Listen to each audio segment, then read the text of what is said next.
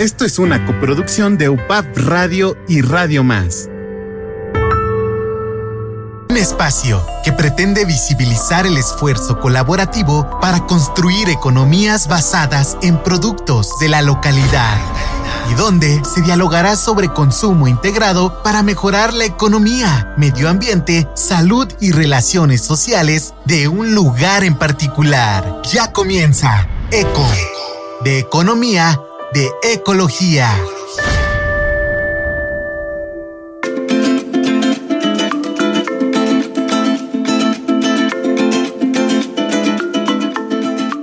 ¿Qué tal amigos? ¿Cómo están? Pues nos encontramos en un programa más de Eco de Ecología, Eco de Economía y pues aquellos que nos pueden seguir a través de las redes sociales www.upap.edu.mx así como por Facebook en UPAP Radio, pues tenemos como siempre que mostrarles pues una cartera muy bonita para el día de hoy. Tenemos en compañía al grupo de Sendas AC y que quiero permitirme presentarles por favor para que sepan que tenemos el honor de compartir ahorita el programa con Tajín Fuentes y que él realizó sus estudios de licenciatura en la Escuela Nacional de Antropología e Historia en Elena con especialidad en etnología en la Ciudad de México. Su experiencia laboral, bueno, se ha desarrollado en ámbitos como la investigación antropológica, el desarrollo rural, la sustentabilidad, la cultura y las metodologías participativas. También él es el director general de Sendas AC. Pues bienvenido. También saludamos, bueno, a Georgina Vidriales Chan, que ella es maestra en Desarrollo Regional Sustentable, eh, Coordinación de Vinculación, Comunicación y Biomercado de Sendas AC y es parte del comité editorial El Jarocho Cuántico, coordinadora de la campaña Agua para Todos Siempre. Y pues bueno, ¿qué les puedo decir? Eh, son todo un estuche de monerías, un gusto coincidir con cada uno de ustedes, bienvenida. Que a partir de ahora te vamos a decir Gina. Sí, como Eh, Tajín y Ome como, como su anfitrión, pero en este caso eh, una de las cosas más importantes que queremos compartirles es qué sendas, cuáles son sus objetivos. Pues bueno, sin más ni más, vamos a permitir pasarles el micrófono. Cuéntanos, Tajín. Bueno, quisiera primero platicarles muy brevemente de sendas. De hecho, el nombre también, eh, sendas es el nombre corto, porque el nombre largo es Senderos y Encuentros para un Desarrollo Autónomo y Sustentable. Este, entonces dice muchas cosas, ¿no? Es como todo un sueño nada más en el nombre. Y este se lo debemos a nuestra socia fundadora, la doctora Luisa Paré, antropóloga ella con una larguísima trayectoria. Y que también le mandamos un saludo porque es toda una figura local. ¿Cómo no? ¿Cómo no? Y pues este, maestra en muchos sentidos de todo este trabajo en el que estamos inmersos los sendosos desde hace más de 20 años. Senda se creó en 1999. Originalmente trabajaba o tenía como región de trabajo los Tustlas, ahí donde justamente la doctora Luisa Pare estuvo impulsando mucho tiempo el tema de cómo combinar el cuidado de nuestro entorno natural, de los recursos naturales, ¿sí? con el bienestar de la gente. ¿no? Es, esas dos eh, piedras en la balanza que tienen que encontrar un punto, punto medio. ¿no? Y Sendas estuvo ahí hasta 2008, eh, fuertemente su foco de trabajo, y ya eh, desde el 2006-2007 empezamos a trasladar nuestra área de atención aquí a la zona del cofre de Perote. ¿no?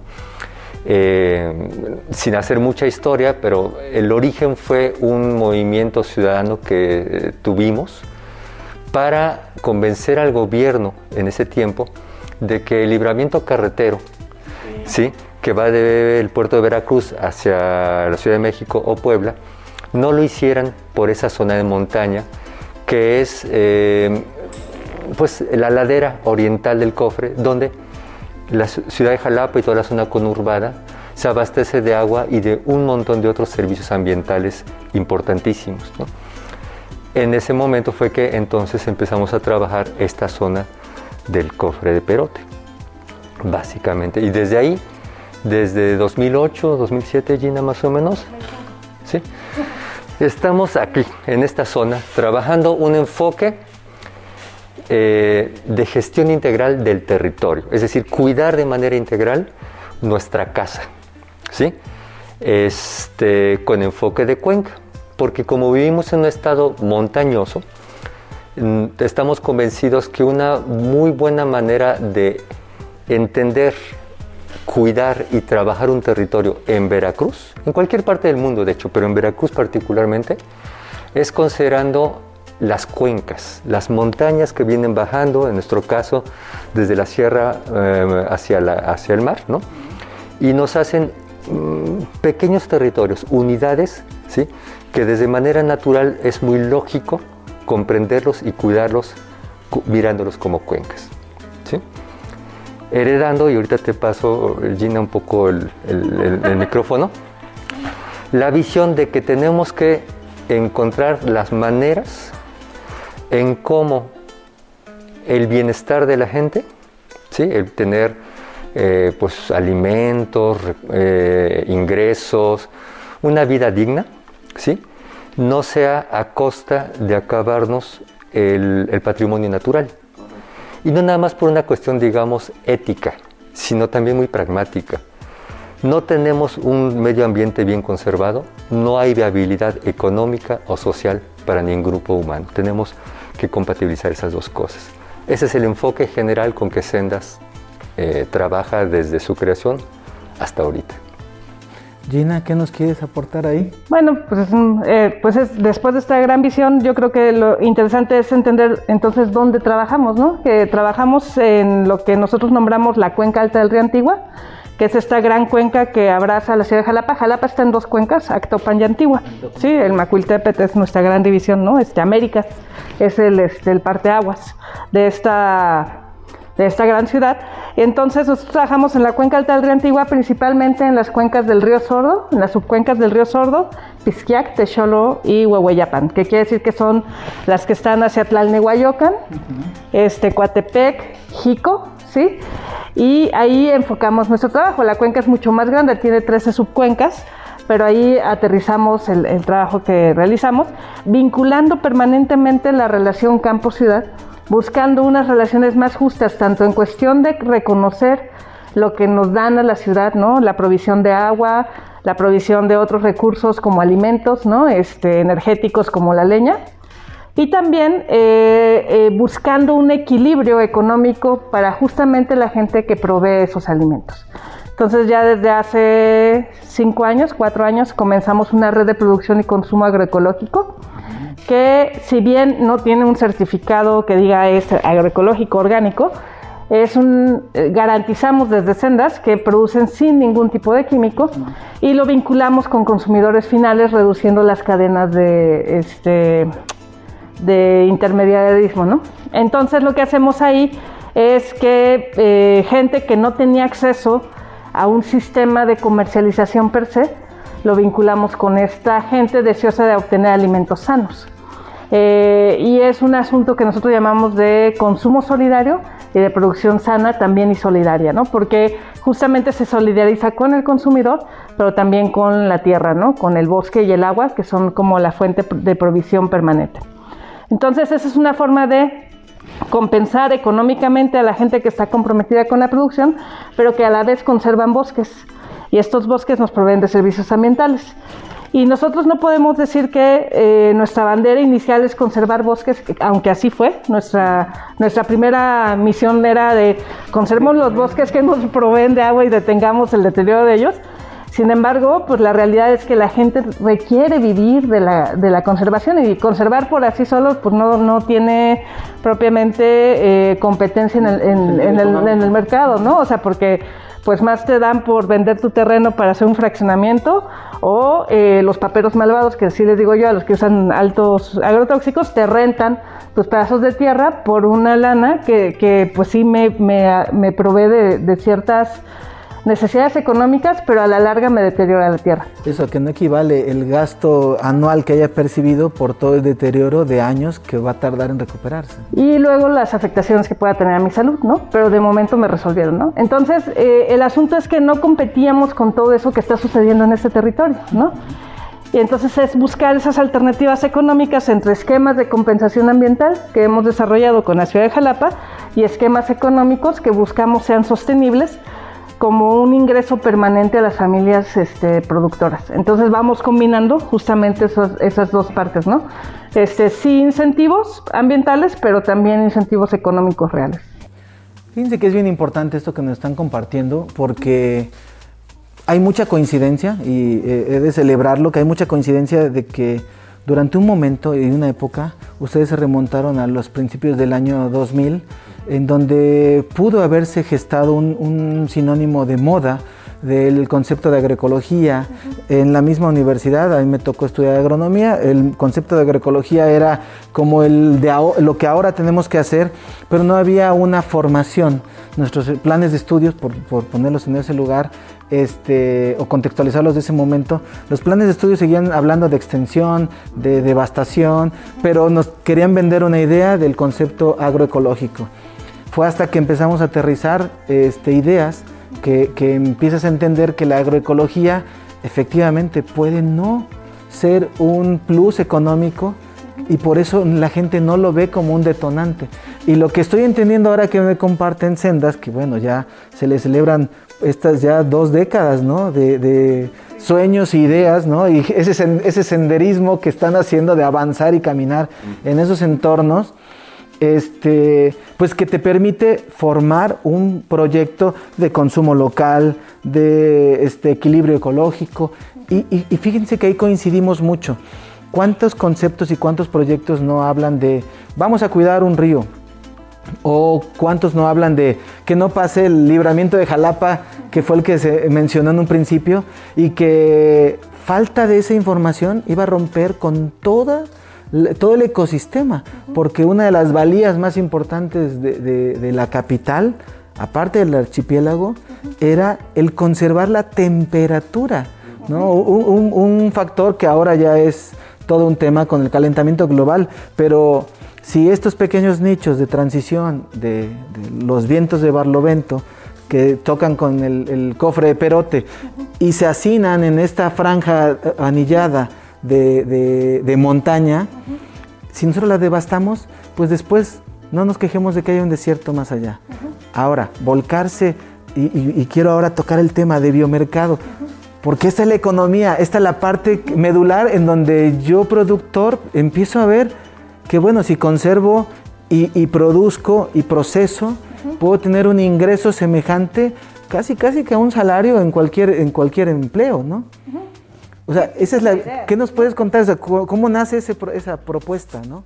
Si me permites, bueno, nada más dar un ejemplo. Mira, después de, de, estar trabajando en esta región, este, con muchas familias de campesinos y campesinas, que hay que decirlo, de manera natural muchos de ellos son eh, agroecólogos, ¿sí? por su tradición. O sea, la milpa, por ejemplo, per, se tiene un, enfoque agroecológico, ¿no?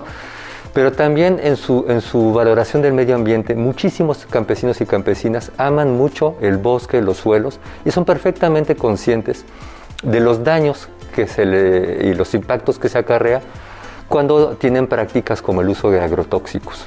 ¿sí? Lo saben perfectamente, lo ven en sus tierras, en los animales y en su salud. Cuando nosotros trabajamos con ellos más de 10 años en proyectos de ganadería regenerativa, eh, rescate de la milpa, hortaliza agroecológica, todo eso, varios de ellos nos dijeron en diferentes ocasiones, miren compañeros de sendas, ya no me tienes que convencer. yo, yo, estoy, de tu lado. Dice, el problema es que yo llego con mi producto al mercado y nadie me paga un peso más, ¿sí? Por todo mi trabajo extra y de responsabilidad que tengo para llevar esta leche o esta hortaliza al consumidor. Llego al mercado y me lo ponen junto con parejo, con todos los productos llenos de agrotóxicos que vengan de otros lados de México, de Estados Unidos, de Nueva Zelanda, de donde tú quieras. Y entonces ahí donde nos damos cuenta que para que esto sea viable, para que los productores puedan realmente permanecer con esta visión de producción, el tema del mercado. ¿Sí? Generales a estos productores oportunidades justas, ¿sí? por su trabajo y por sus este, productos ya, ya puestos. ¿no? Y es ahí donde entra el proyecto de biomercado que coordina Gina.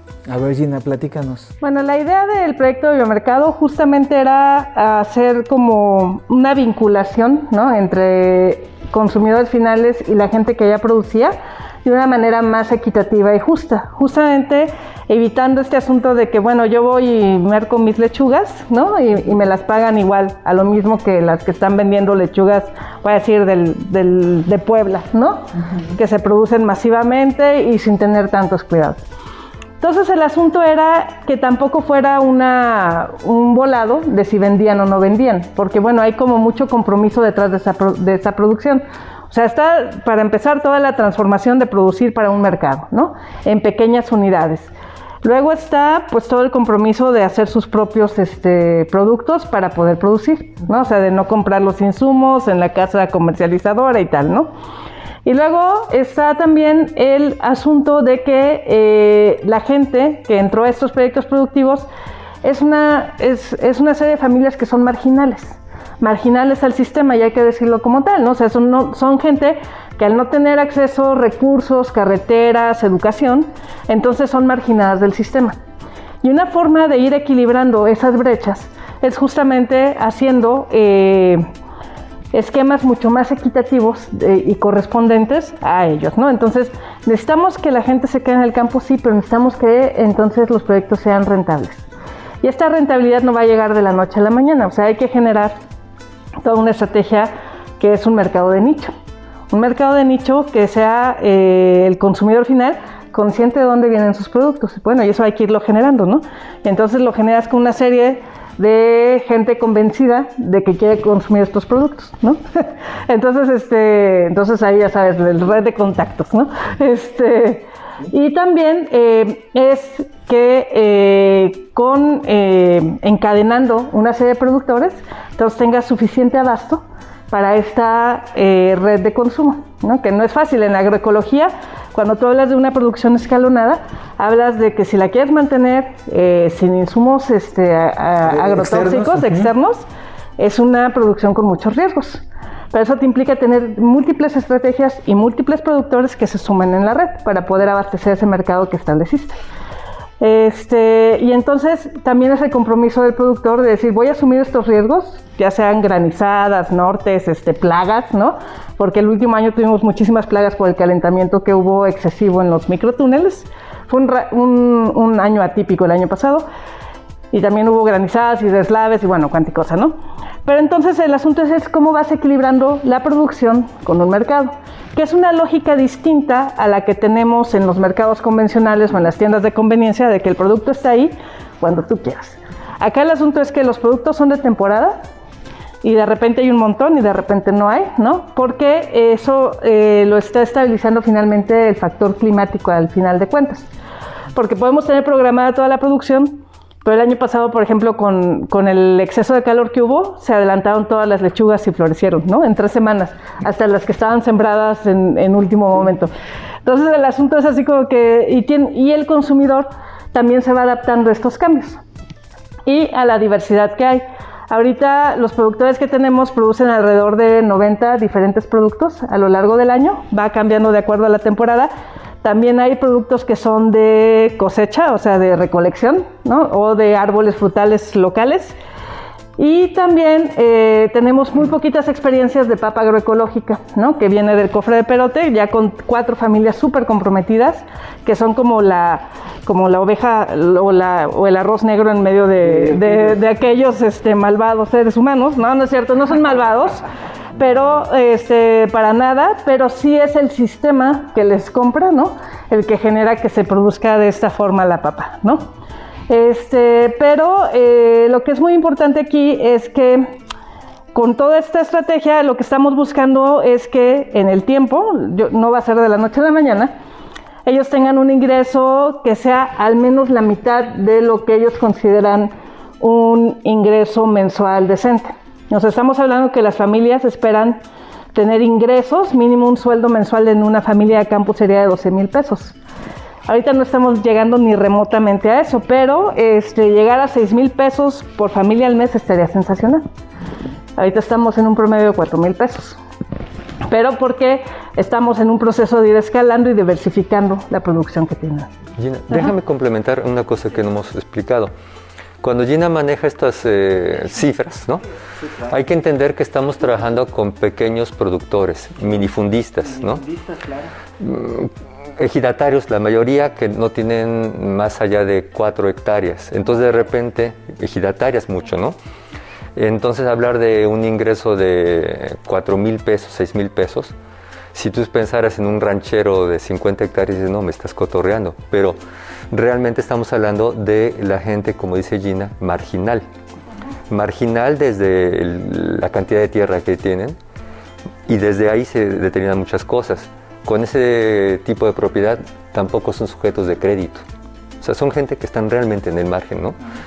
Y que sin embargo son todos los campesinos y campesinas que viven en torno a, una, a una ciudad como Jalapa y que al carecer de oportunidades por factores estructurales de la economía, migran a la ciudad.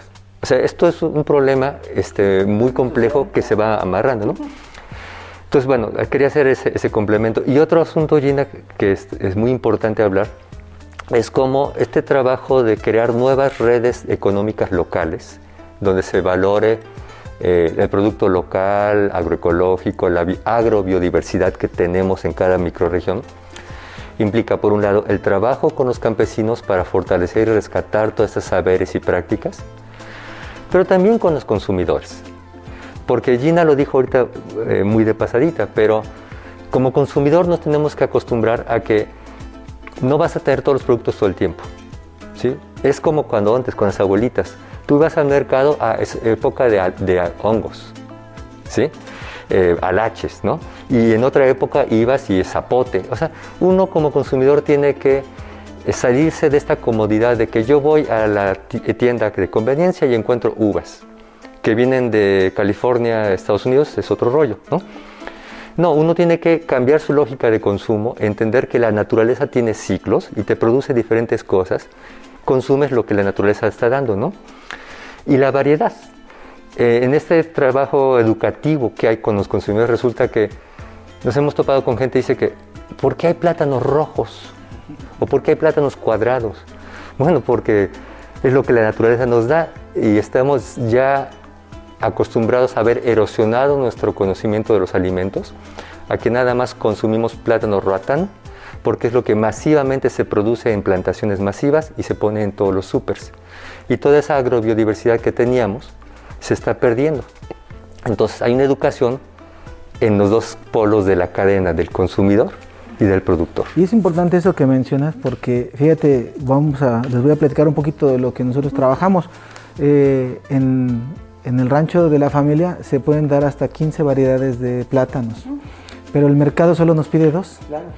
Nosotros tenemos que estar mandando de vez en cuando eh, productos de prueba, pero para que se puedan aterrizar y ahorita que mencionabas el plátano morado, para que se pueda aterrizar tenemos que decir cuál es una de las razones por las cuales se produce, cuáles son los beneficios de ello, qué beneficios le hacen, por ejemplo, a un, a, un pequeño, qué beneficios le hacen a un adulto, y es donde viene el impacto. Es esa falta de comunicación.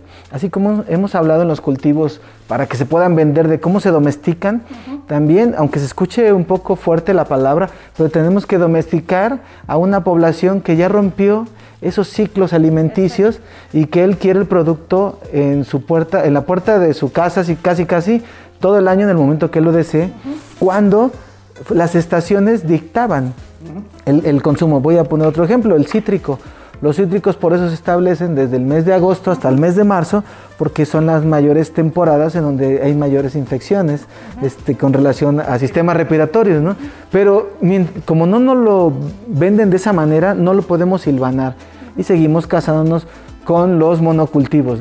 Tanto así que hay un, hay un deterioro en la alimentación donde solo 100 tipos de verduras o frutas son los que ahora se consumen cuando, cuando antiguamente había una variedad amplia de ellas, ¿no?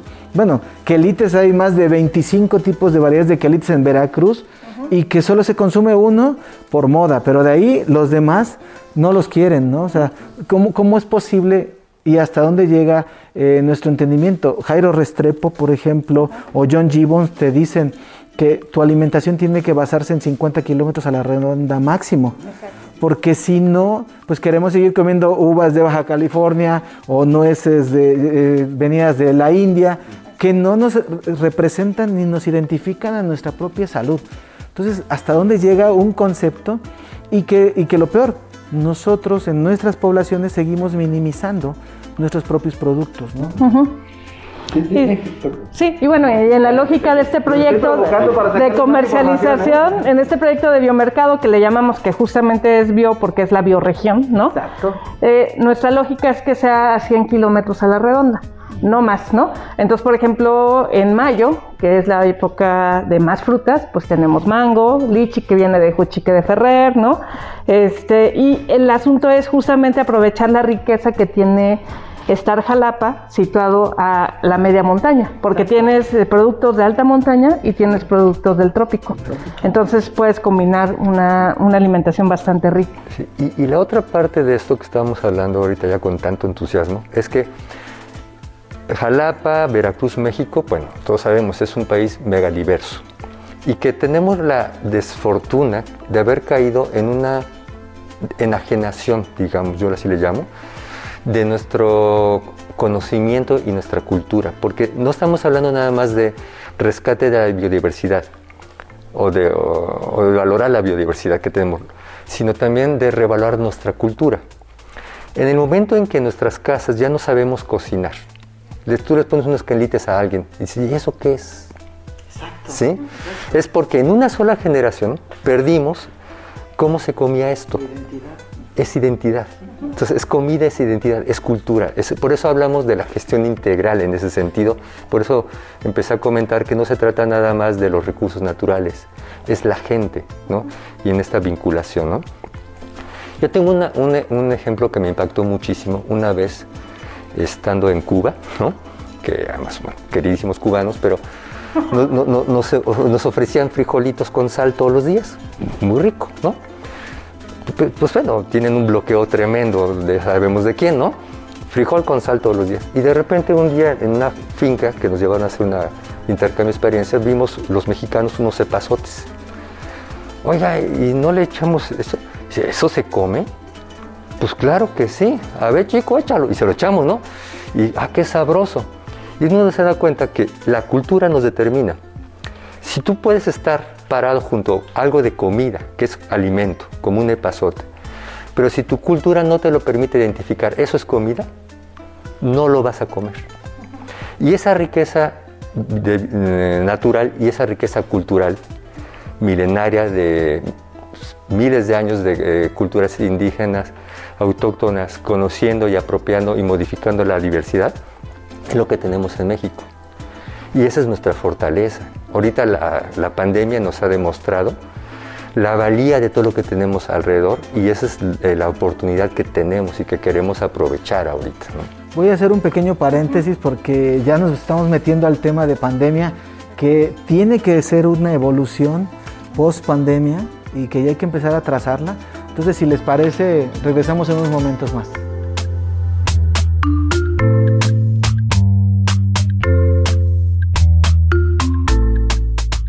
Un espacio que pretende visibilizar el esfuerzo colaborativo para construir economías basadas en productos de la localidad y donde se dialogará sobre consumo integrado para mejorar la economía, medio ambiente, salud y relaciones sociales de un lugar en particular. Eco, de economía, de ecología.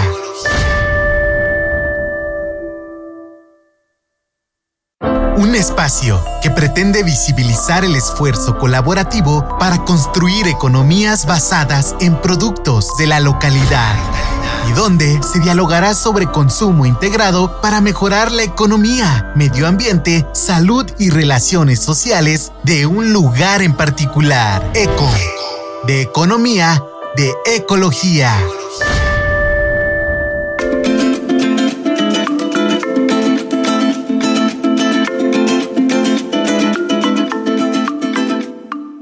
Ya estamos de regreso nuevamente con una charla muy importante con los compañeros de Sendas AC.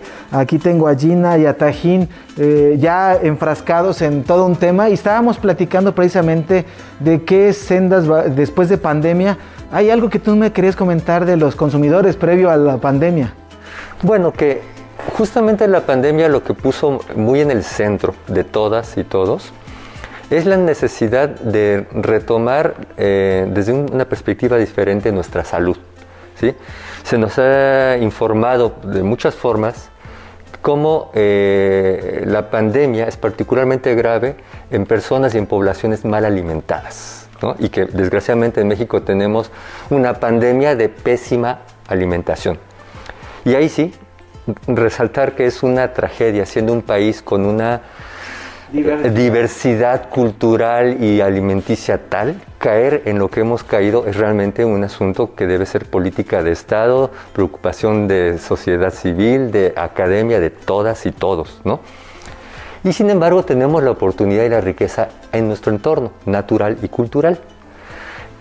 La pandemia, entre otras cosas, hizo que, por ejemplo, este esquema de, canastas que se trabaja en, Piscando, de llevar alimentos de la manera más directa posible a los consumidores en la ciudad, este, tuviera mucha demanda. ¿sí? Eh, contrario. demanda de la que podíamos este, atender. Exactamente. exacto. Y, hay que decirlo todavía. Ahorita todavía estamos en un momento donde tenemos más eh, eh, consumidores interesados que nuestra capacidad de producción. ¿no? Hay todo un tema técnico de cómo tú no puedes escalar de volada unas cosas, ¿no? Pero tenemos eso, eso es muy interesante. Y la otra parte importante de este esquema es que mirado desde el punto de vista de los consumidores, también de lo que se trata es de lograr que estos alimentos y productos sanos no sean una cosa eh, excluyente, que nada más un público con, poder adquisitivo pueda comer sano o tener productos de herbolaria o de cualquier otro producto este, sano, ¿no? Sino es un reto también, o sea, tener, ser justos económicamente con el productor pero también mirar al consumidor. Entonces, este es otro de los grandes retos que tenemos. ¿no? Em, talleres muy largos, discusiones muy largos con los, con los productores, decir, a ver, ¿cuál es el costo de producción? Es este. ¿Cuánto es lo justo que le podemos subir para que le llegue al consumidor? Y esta conciencia también en los productores ha sido muy conmovedora, decir, bueno, es que yo también quiero que mis alimentos le lleguen a la gente y no nada más a los que cierto estrato. ¿no? Y eh, en esta parte de la salud, no nada más estamos hablando de los alimentos, sino también de un montón de otros productos ¿sí? derivados de, mm, eh, hierbas, de, diferentes elementos que tenemos en, en, el entorno, ¿no? Y otra vez el conocimiento, el conocimiento ancestral que ha de ser revalorado, ¿no? No así como algo de de, museo, de así, tal como lo se practicó hace mil años, así, sino eso tiene que ser enriquecido. Con su evolución, claro, sí. Y esto nos lleva, Gina, al, al, al, origen del proyecto de herbolaria en Otilpan, porque empezamos con un diagnóstico de salud. Sí, empezamos con un diagnóstico para rescatar una serie de plantas eh, medicinales que se estaban utilizando todavía en Otilpan como una idea de, qué es lo que está pasando y qué es lo que está vigente y qué se está usando, ¿no?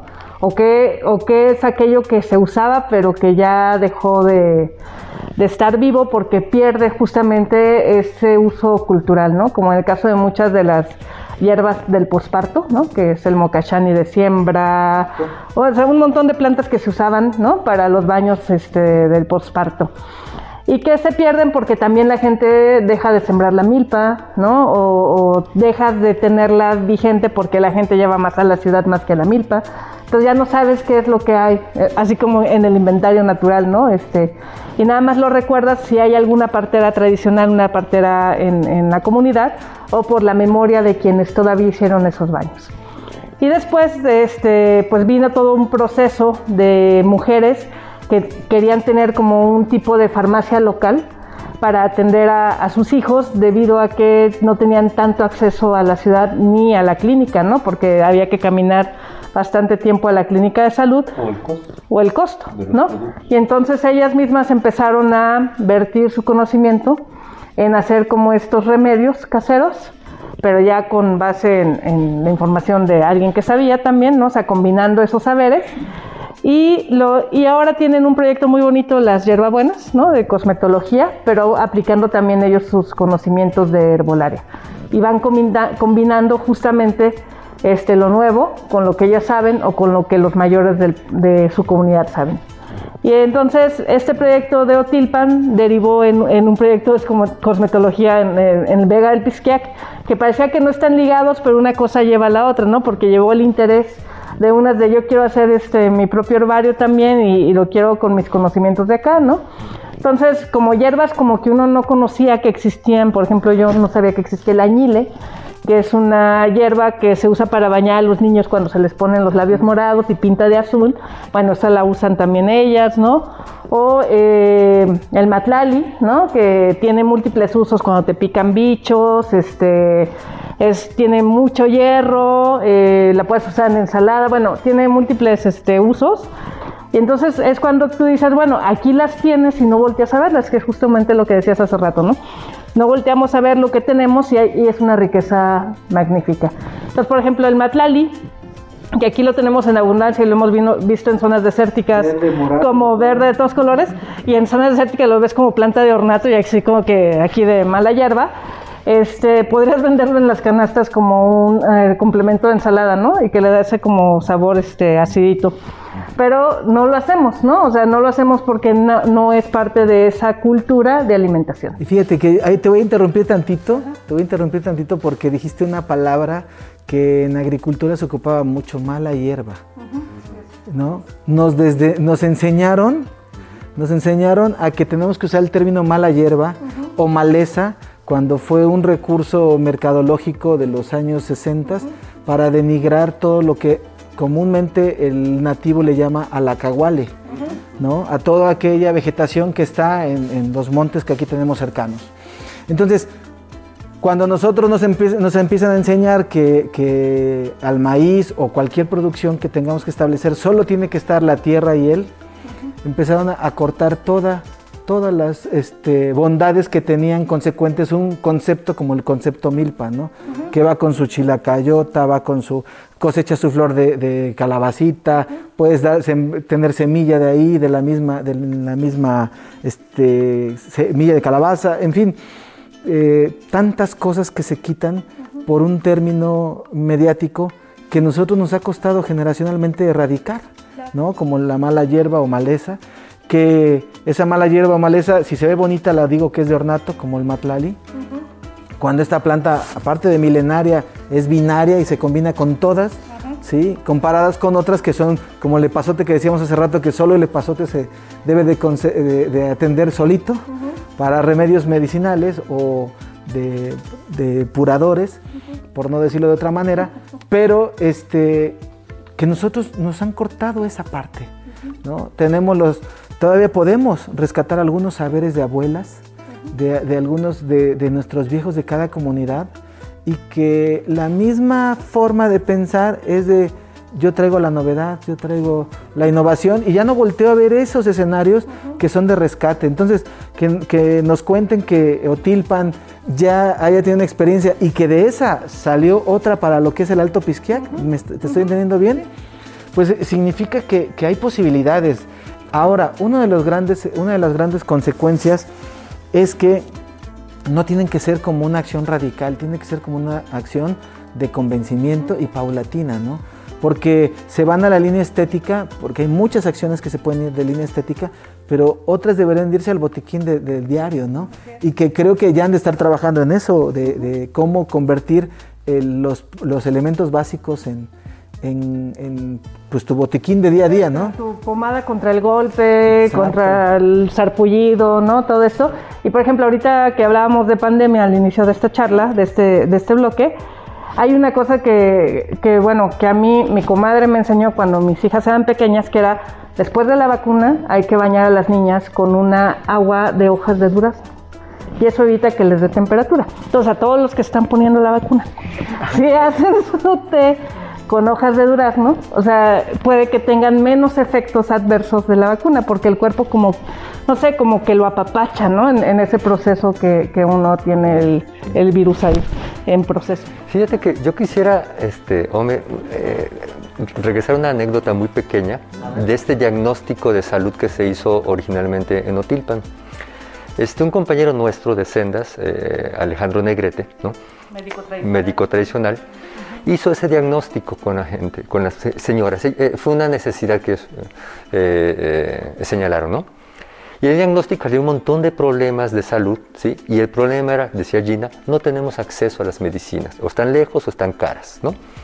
Pero ahí mismo en el diagnóstico empezó a salir la solución, ¿no?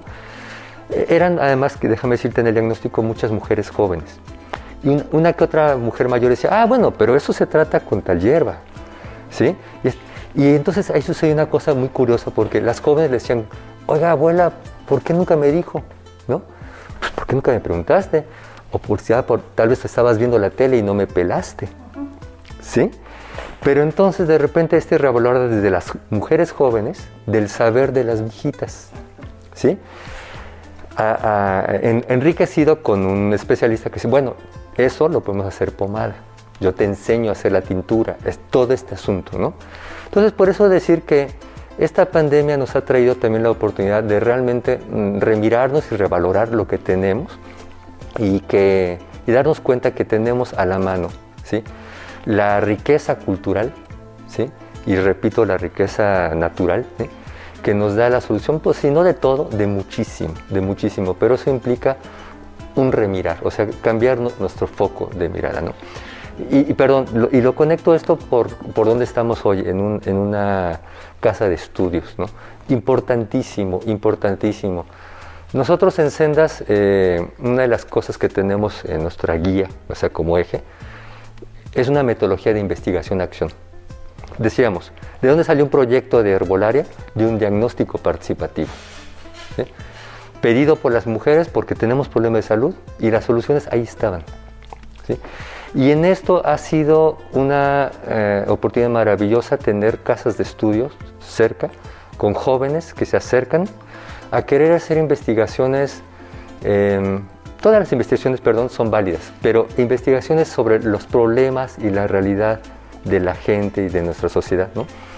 Y eso nos ha llevado a tener este vínculo tan directo ¿sí? con estudiantes que se acercan, este, se, vinculan con la problemática, se conmueven con la problemática de las comunidades, ¿no? y de ahí salen los proyectos. ¿no? Eh, agroecología, herbolaria, todo este asunto. Fíjense que, y, qué bueno porque es un mensaje casi casi lo que están diciendo, ¿no? Tenemos nosotros licenciaturas en trabajo social, en naturopatía, en gerontología, que puede, psicopedagogía, que pueden involucrarse en estos pequeños grupos que pueden hacer grandes cosas. Digo pequeños grupos no minimizándolo, sino pequeños grupos porque todavía seguimos siendo un lunarcito en todo este gran universo, pero que si, si, vamos a ser un lunar bueno, hay que empezar a, ampliarlo, ¿no? Y la única forma es convencerse localmente, caminar, eh, buscar, busquen los proyectos de sendas, cuáles son, donde nos están platicando, en Otilpan, y cómo no, tienen que ir encontrando eh, poco a poco, no propiamente ese saber, igual y ese saber lo llevamos a otra microregión y volvemos a detonar una economía. Cuando hablamos eh, del título del programa de economía y ecología, mucha gente cree que son dos universos independientes cuando se tienen que, correlacionar de una manera u otra. Y, bien lo dices, en la universidad hay una responsabilidad suficiente. Por ejemplo, nosotros lo estamos volcando y voy a poner un, ejemplo que está reciente.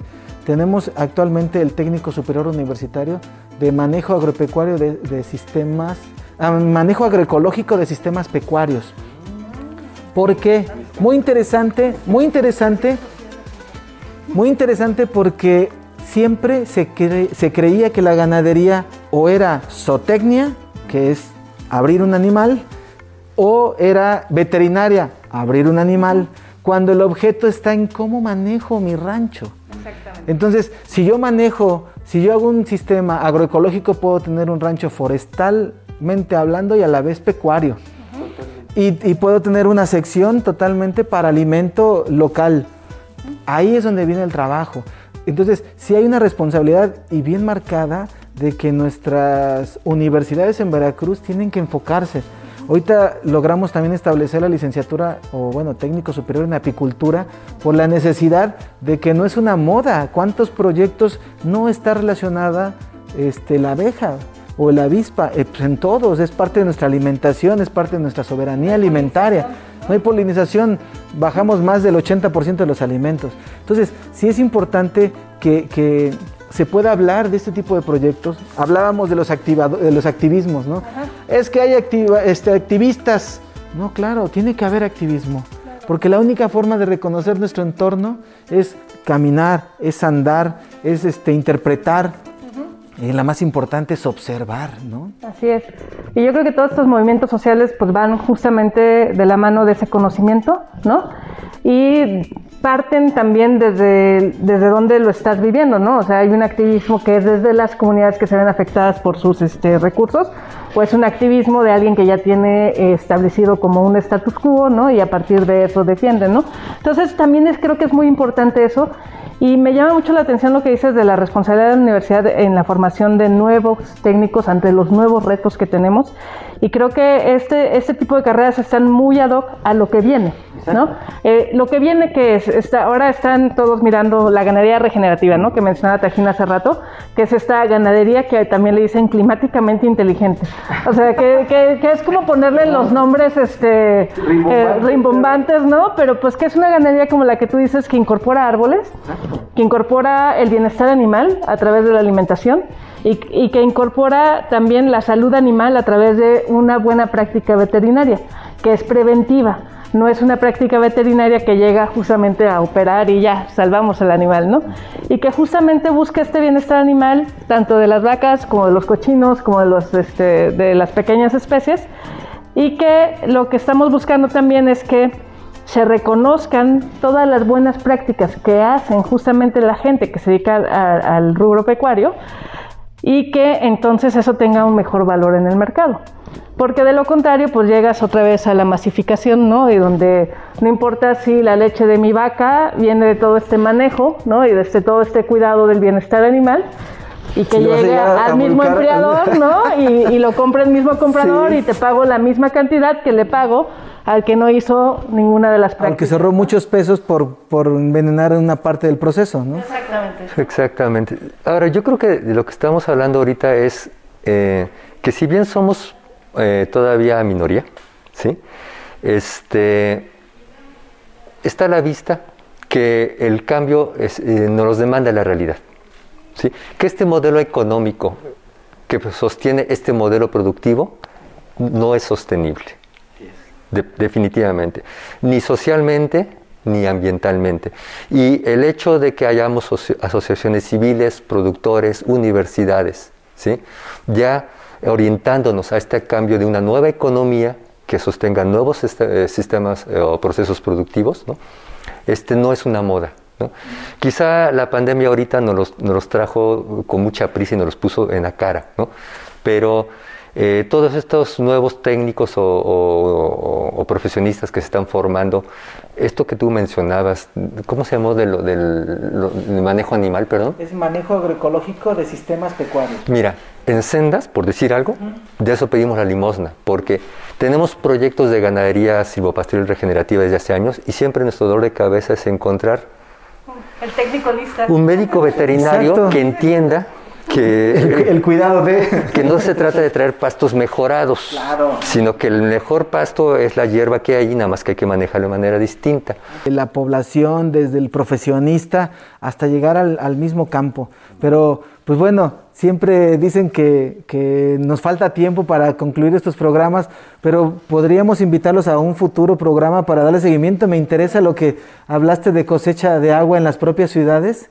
Entonces, son temas que, que pues amigos y amigas pueden ser de interés para ustedes y por favor háganse parte de, estos procesos porque es una forma de vida que va a cambiar nuevas generaciones. Tajín, ¿algo que nos quieras eh, decir para concluir? Pues mira, francamente, eh, decir que me llevo una muy grata sorpresa de esta charla. ¿no? Eh, soy muy honesto, no conocía de la UPEP más que su fachada. este, nunca me había asomado. ¿no? Y, este, y, curioso, ¿no? Me doy así de golpes en la cabeza porque como director de sendas siempre estoy buscando profesionistas, vinculación, quien tenga el, conocimiento técnico que nos apoye en estos procesos que acabamos de, de, platicar, ¿no? Y como dije hace rato, muchas veces no encontramos. ¿no? Y de repente me llevó una muy agradable sorpresa ¿no? de encontrar una institución pues que está en esa, en esa misma brecha. ¿No? Cada quien, digamos, desde su trinchera, ya está muy trillado decir eso, pero este, ustedes forman profesionistas, nosotros los, nosotros los ponemos a trabajar. de eso se trata. Muy agradecido. Gracias, Dejín. Gina. Pues no, pues muy agradecida con, con esta plática y pues nada más decirles que pues todo este trabajo no se hace nomás porque Sendas está ahí empujando la agenda, sino también es un asunto de muchas colaboraciones, ¿no? Y, y que esta charla nos sirva para comenzar esta, esta colaboración, ¿no? Este, este trabajo en red, ¿no? De, de trabajo mutuo y, de, pues es el mismo territorio, ¿no? Del cual nos embebemos todos. ¿Y hay algún lugar donde los podamos este, localizar? ¿Facebook? ¿Alguna...? Claro que sí, nuestras redes sociales, este, Facebook, sendas.ac, tenemos también Twitter, sendasac, y nuestro correo electrónico, sendas-ac.yahoo.com.mx. Ahí con gusto eh, estamos al habla y también nuestro teléfono de oficina, 2288 12 38 92. Nunca me marco. Pues bueno, ¿qué les puedo decir? También yo estoy agradecido porque hay mucha coincidencia, hay muchas necesidades que buscar y está la invitación abierta a que nos volvamos a ver y poder trabajar en conjunto con Sendas. Esta otra puerta más para que todos nuestros aprendientes de la universidad pues pueden buscarlos en redes sociales, se empapen en, lo que es Sendas, todo lo que produce y de qué forma hacer que sea un mundo mejor, por qué no empezar desde nuestro entorno. Como siempre les agradecemos la atención y nos vemos el próximo programa. Nos vemos en la próxima emisión de ECO, de Economía de Ecología, en donde sabemos la importancia de formar parte de la compra local y la economía basada en la comunidad, como el desarrollo de sistemas de alimentación locales, los cuales tienen beneficios al medio ambiente. Esto es una coproducción de UPAP Radio y Radio Más.